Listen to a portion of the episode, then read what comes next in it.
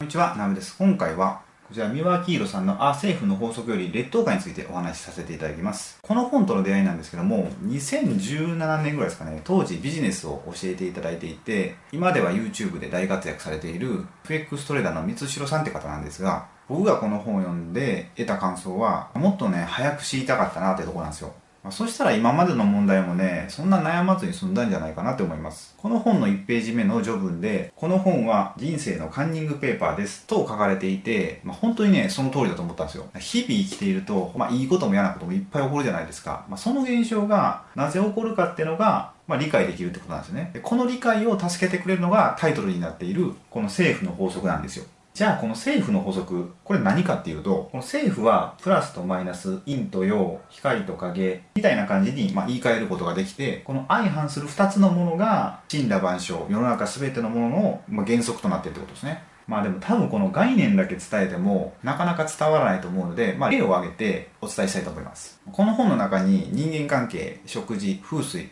家の層、服の層、色とか音の層のこととか、あと徳ですね。まあ、いろいろ書かれてるんですが、その中でもお金、容姿、今の日本の3つのポイントでお話しさせていただいて、この3つをお伝えさせていただくことで、劣等感をなくして、同時になんでこんな劣等感を持つ人が今の日本に多いのかっていうのも、まあ、ちょっとお伝えできればなと思っています。では早速1つ目のお金なんですが、まあ、お金って一番わかりやすいから、まあ、一番目に持ってきたんですけど、まあ、こう一般人から見たらお金持ちって絶対幸せそうって見えるじゃないですか。まあ、僕全然そのお金なんて持ってないんで、一般の目から見ると、まあ、お金持ちイコールこうキラキラしてるみたいな感じで思うんですけど、じゃあ実際お金持ちは資産家の人って幸せなのかっていう話なんですけど、この本によると、お金を持ってる家には障害の人が多かったり、まあ、障害とは言わず、健康に何か問題を抱えている人が多かったりとか、まあ普通に嫉妬を買って何かトラブルとか事件事故に巻き込まれたり変な儲け話が来たり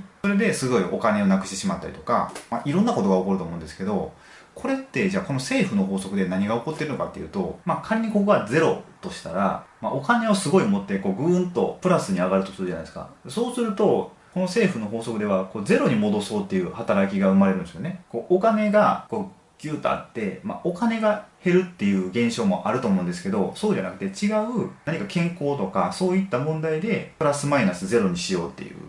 まあ、そういったことが起こるってことなんですよ。まあ、お金だけじゃなくて他にも地位とか名誉とか今あってこの本の中では金ピカの刑務所って例えられてたんですけど地位とか名誉を得たらそれが本当に幸せなのかっていうとまあ不自由さは増すかなと思うんですよ。例えばめっちゃ有名になったら気軽に遊びに行けないとかディズニーランドに行けないとかやっぱ有名なんで人が集まってきてしまって普通に今まで通り遊べないとかってなってしまうと思うんですよね。だから何かを持ちすぎると何かを失っていくっていう感覚があるってことなんですよ。だからこうパッと見のお金持ちの印象でお金を持っているから幸せなんだっていうのはそれはちょっと誤解かなってなるんですよね次は2つ目の容姿ですね容姿って分かりやすいですよね例えばまあ顔がかっこいいとか可愛いとか、まあ、可愛くないかっこよくないとか身長が高いとかまあ、身長低いとか、あと太ってる、痩せてるとか、まあ、見た感じですよね。まあ、それでコンプレックス持ってる方非常に多いと思うんですけど、まあ、それで、じゃあ果たして、絶世の美女だったら幸せなのかってとこですね。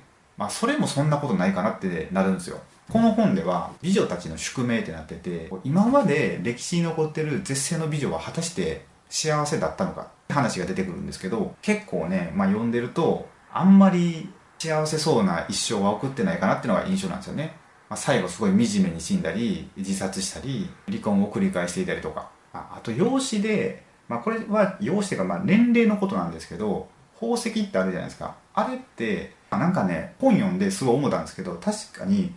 こうお年を召した方が大きい宝石をつけてるってまあやらしくないというか、ま、すごい似合ってると思うんですよね、まあ、でも逆にですよすごい若い女の子がなんか大きい宝石すごい高価な宝石をつけてるのって必要ないかなって思うんですよ。で、美輪さんがおっしゃってるのが、こう若い子たちが本当に、まあ、何かすごいお金を儲けたとして、それで宝石をすごいつけるとするじゃないですか。そうすると、まあ、不幸が訪れるって言ってたんですよね。ま、これもね、なんとなくね、理解できるかなと思うんですよ。これはね、僕の意見なんですけど、若い子って別に宝石をつけなくても、もうその若さ自体が宝石だと思うんですよね。だから、すごい大きいキラキラした宝石をつけると、それは必要ないよっていうので手放す方向に動くんじゃないかっていうふうに思うんですよだからねこれ一つ目のお金と同じで用紙も、まあ、宝石もですね、あまりまあ持ちすぎない方がいいんじゃないかっていうところですね。で、3つ目の今の日本ですね。まあ、この今の日本っていうのはどういうことかっていうと、とりあえず今の日本ってすごい豊かだと思うんですよね。まあ、これって戦後すごい経済発展したじゃないですか。まあ、その時のすごい頑張っていただいた世代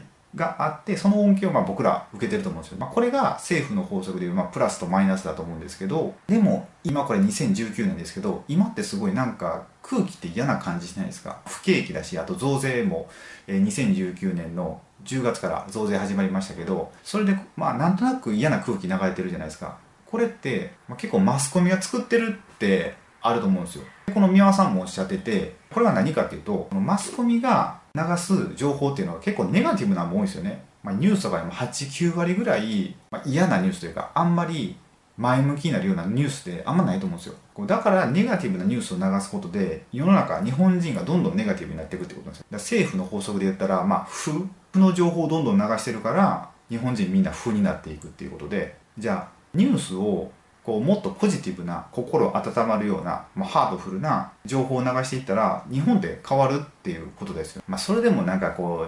うねやっぱ視聴率とか気にするからどうしても刺激的なもんに走るっていうのは分かるんですけどこうみんな精神的に病んでいきますよね。でその結果出てきたのがこの劣等感っていう感情だと思うんですよ。この西洋文化が入ってきた影響というか、まあ、こういったネガティブなニュースとかあと刺激的ななんかまあ映画とかいろいろあるんですけど、まあ、そういうのを見ることでなんか自分はお金をもっと儲けないといけないんだとか綺麗でないといけないとか、まあ、そういうものが一般化されてしまったことで、まあ、劣等感っていうのが出てくると思うんです。だからねあんまねこう普通にテレビでニュースを垂れ流しておくとか本当ねやめた方がいいと思うんですよね。本当こう知らない間に自分の精神ってね蝕まれていってると思うので。で最後はちょっとまとめたいと思うんですけど自分のね劣等感に、ま、火をつけないようにするには、まあ、ネガティブなものに触れない。であとまあすごいお金持ちとか自分が理想とする容姿を持ってる人とかにあんまり嫉妬するようなことをしない、まあ、その人が本当に何で苦労してるのかって見えないじゃないですか。だから勝手にね本当にもうなんか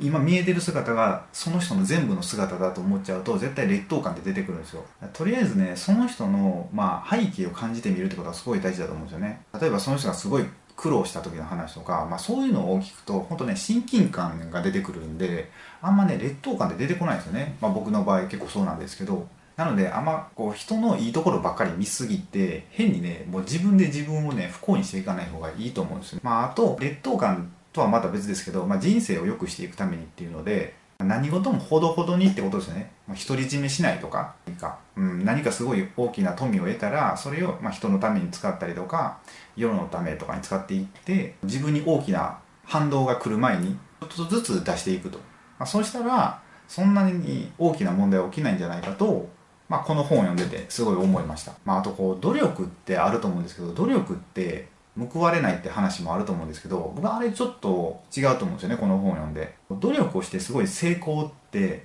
保証はされてないと思うんですけど確かにこう絶対これをしたら例えばじゃあビジネスで成功するかってそんな保証はないんですけどその努力の分自分は絶対成長してると思うんですよ。こう目には見えてないかもしれないんですけどだから絶対この政府の法則でいうプラスに上がったらマイナス。だからこの努力で言ったら何か努力してエネルギーを使ったらその分何か見えないところで出ってると思うんですよ。でその努力で得た成長が次する何かで報われるかもしれないじゃないですか。だからねそういうふうに考えていくとまあ、何事も政府の法則でできているんだなっていうのが分かるので一度ね、まあ、この本は読んでいただきたいと思います。ということでこの動画はこれで終わりたいと思います。もしまた何か気づきや感想などありましたらコメント欄へお願いします。あとグッドボタンやチャンネル登録もよろしければお願いします。ということで最後までご視聴いただきありがとうございました。